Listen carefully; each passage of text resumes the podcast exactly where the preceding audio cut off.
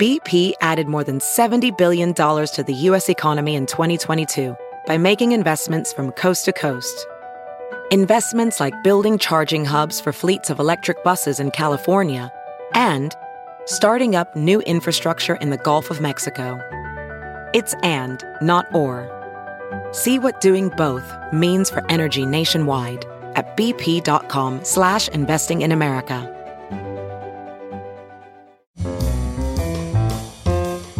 This is Merriam-Webster's Word of the Day podcast for Friday, May 10th. Brought to you by the new Merriam-Webster's Advanced Learners English Dictionary, designed for students and teachers of English as a second language. Learn more at learnersdictionary.com.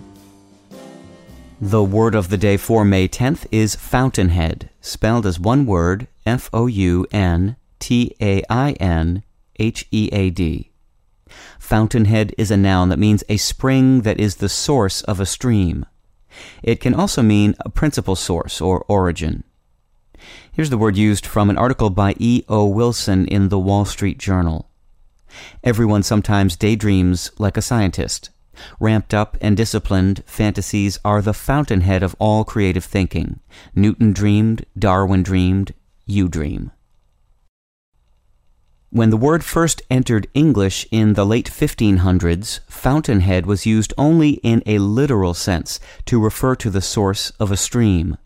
By the early 1600s, however, it was already beginning to be used figuratively in reference to any original or primary source.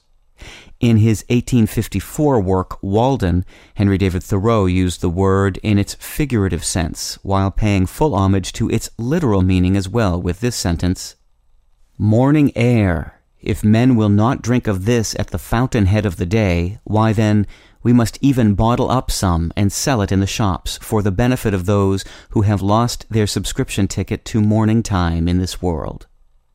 I'm Peter Sokolowski with your word of the day.